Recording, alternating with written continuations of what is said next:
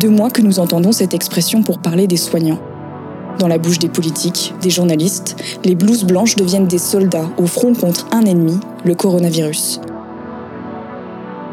À 20h tous les soirs, c'est un pays qui applaudit ses héros. Mais ce nouveau vocabulaire guerrier est-il vraiment justifié? Car eux, infirmiers, médecins, aides-soignants, s'occupent de nous sans relâche depuis bien longtemps. Une bonne partie de leur vie est consacrée à sauver la nôtre. Et qui prend soin d'eux Qui les écoute Nous avons demandé à trois soignants de nous envoyer par note vocale leurs témoignages.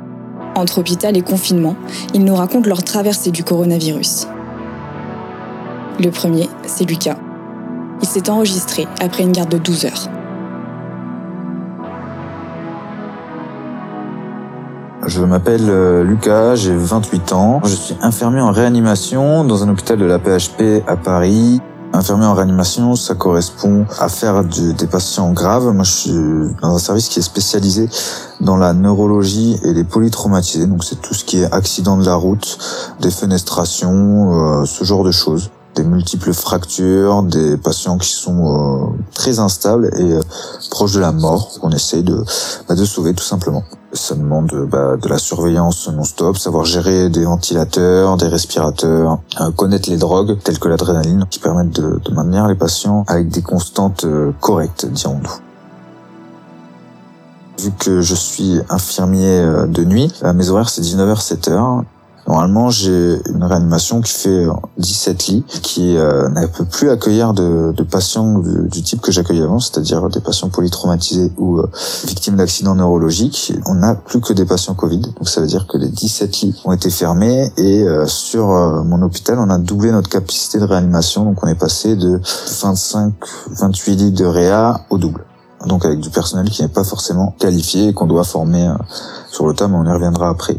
19h j'arrive, transmission, on voit les patients euh, qu'on peut avoir, on fait deux patients par euh, infirmier. On voit ce qui s'est passé dans la journée ou ce qui s'est passé si on revient de deux jours de repos.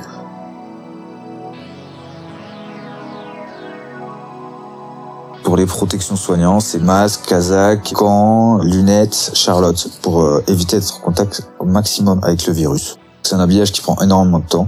Du coup, on essaie de, de limiter au maximum les entrées en chambre. Si tout se passe bien, ce qui arrive rarement, c'est entrer en chambre à minuit, 4 heures et 6 euh, heures pour les bilans du matin. Ça se passe rarement comme ça et s'il y a des défaillances du patient, il bah, faut rentrer, on va on va essayer d'optimiser les fonctions respiratoires du coup, c'est surtout là-dessus qu'ils sont défaillants. Ça peut nous prendre beaucoup de temps, donc on passe des nuits non-stop euh, debout à alterner entre nos patients suivant s'ils se dégradent ou pas.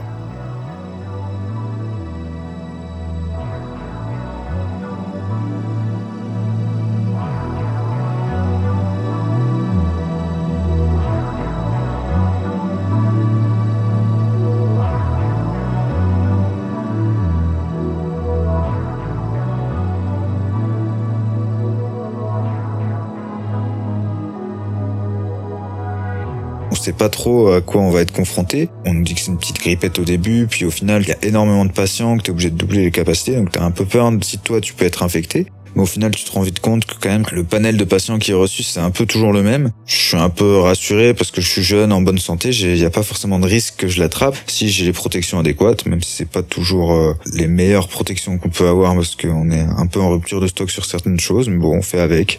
Et puis, euh, on avance, hein, comme, euh, comme il faut avancer là-dessus. Hein. Il faut, faut qu'on soit là pour, pour aider les gens.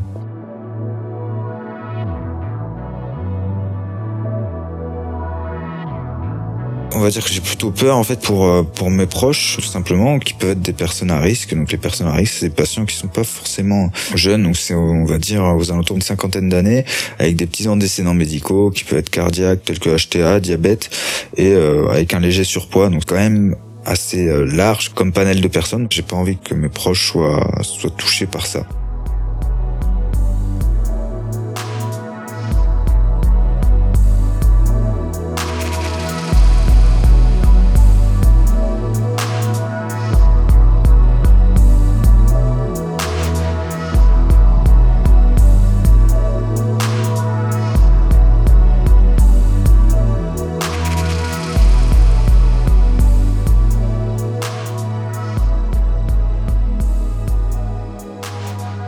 j'ai appris à vivre avec, en fait, avec la mort. Il faut garder une distance. Je suis là pour tout faire pour sauver quelqu'un, mais je sais que ça marchera pas forcément.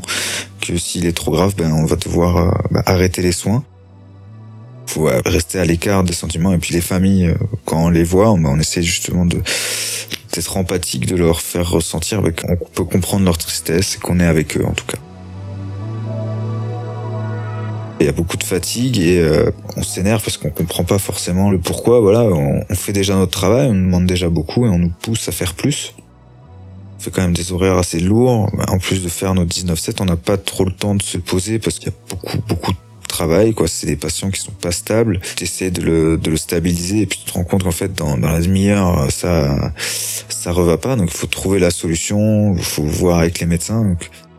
Bah, je vais donner un exemple. On va diminuer d'effectifs, donc on a un infirmier de moins, donc ça fait plus de travail et qu'en plus on doit être déplacé dans d'autres services pour encadrer des infirmières qui n'ont pas l'habitude de faire de la réanimation. On nous pousse à faire plus, à faire mieux et peut-être même à mettre nos patients en danger. Et ce qui fait surmonter tout ça, justement, c'est une envie de bien faire et qui, qui m'aide, en tout cas, à, passer euh, bah, la tristesse ou, euh, ou la colère dans ces moments-là.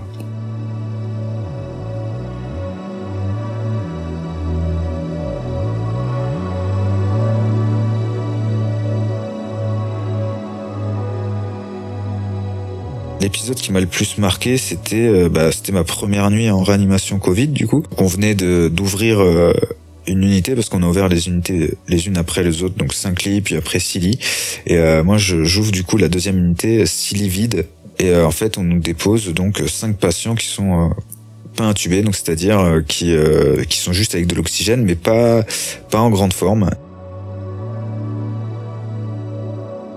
À 19h, j'arrive, j'ai même pas le temps de faire mes trans, qu'on me dit, bah, on intube euh, ta patiente. J'intube ma patiente, donc c'est le moment en fait où on se met le plus en danger parce qu'on est euh, face euh, à la bouche du patient pour insérer un tube. Donc c'est le médecin qui le fait. Moi, je suis en support où je vais passer les drogues pour curariser et endormir le patient. Et euh, en fait, l'intubation d'un patient Covid, ça engendre énormément de soins. La pose de KT euh, artériel et KT centraux pour avoir la tension et faire des prélèvements rapides et tout ce qui est traitement euh, avec les sédations, etc. Donc ça engendre ça, ça engendre de faire des prélèvements au niveau pulmonaire pour savoir si une pneumopathie en plus du Covid. Donc c'est une infection qui serait une atteinte au niveau pulmonaire en plus, euh, plus pose de sonde urinaire, enfin bref, plein de petits soins qui prennent pas mal de temps. Bah, en plus, t'as chaud, t'es couvert euh, sous tes casaques, tes lunettes, etc. En plus, c'est des chambres que tu peux pas ouvrir, donc, il fait super chaud. Pour une entrée comme ça, bah, tu mets deux à trois heures non-stop dans la chambre où faut tout préparer, drogue, antibiotiques, etc. On avait euh, quatre patients comme ça et donc euh, j'ai même pas le temps de sortir de la chambre. Une collègue vient me voir et me fait "Écoute, ton patient à côté, bah ça va pas, les médecins vont devoir l'intuber."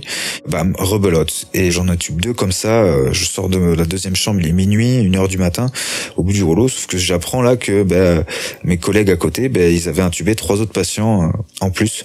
Donc entre 19h et 23h, on a intubé cinq, ce qui est énormément de travail au final. Et je me suis dit bah continuer comme ça, genre pendant pendant deux trois mois, ça va vraiment vraiment être compliqué.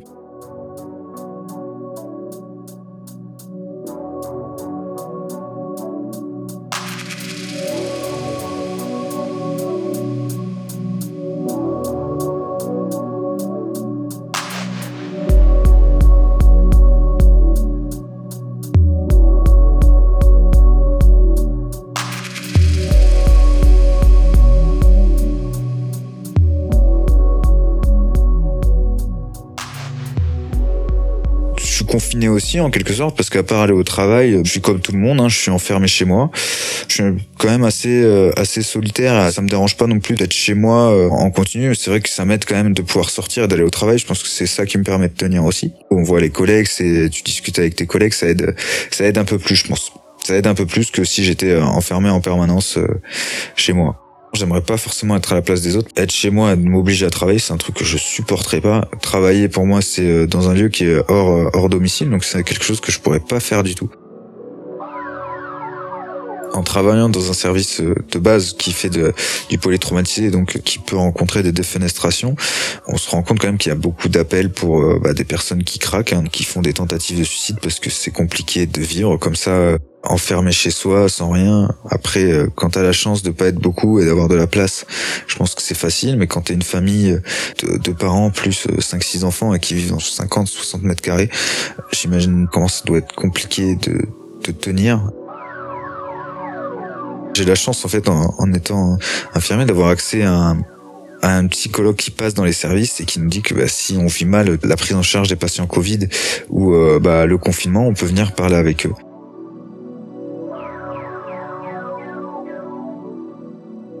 On est obligé d'en rire en fait parce qu'on côtoie tellement ça que bah, si on n'en rigole pas, je pense qu'on bah, s'enfermerait dans un marasme, mais ce serait euh, assez compliqué d'avancer.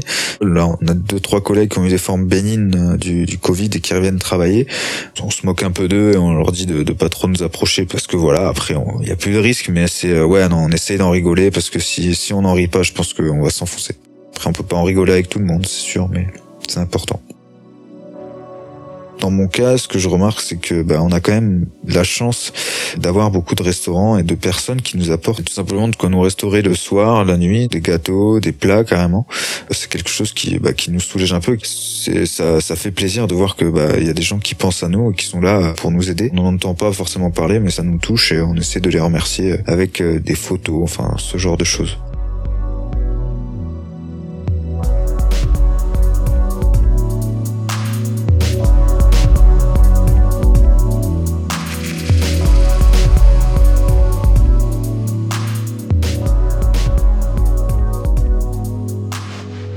Aujourd'hui, pour moi, c'est un peu bouché. C'est un peu bouché parce qu'on n'arrive qu'à voir à, demain. Et encore, si on arrive à voir à demain, c'est pas mal parce que des fois, ça change du jour au lendemain, surtout dans nos services. J'arrive pas à me projeter. Je sais pas comment ça va se passer euh, demain. Je sais pas du tout. Le monde d'après, ben, j'aimerais bien que les gens prennent conscience que au final, ça tient qu'à un fil des fois et qu'il faut faire euh, attention euh, aux autres. J'aimerais bien que les gens fassent un peu plus attention aux autres.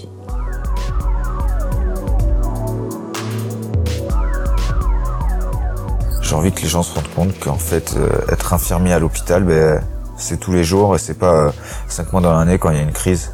Qu'on soit plus reconnu et qu'on soit soutenu, pas juste une fois à 20 heures, parce que bah, en vrai, euh, des applaudissements, ça changera rien. Ce qu'on veut, c'est que ça change après et qu'on se rende compte qu'on a vraiment besoin de nous.